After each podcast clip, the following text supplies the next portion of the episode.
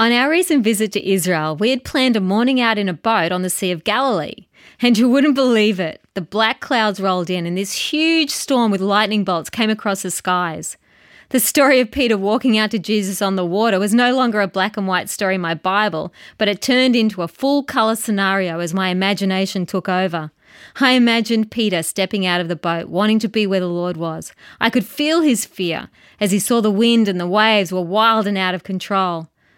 When Peter began to sink, he cried out, saying, Lord, save me.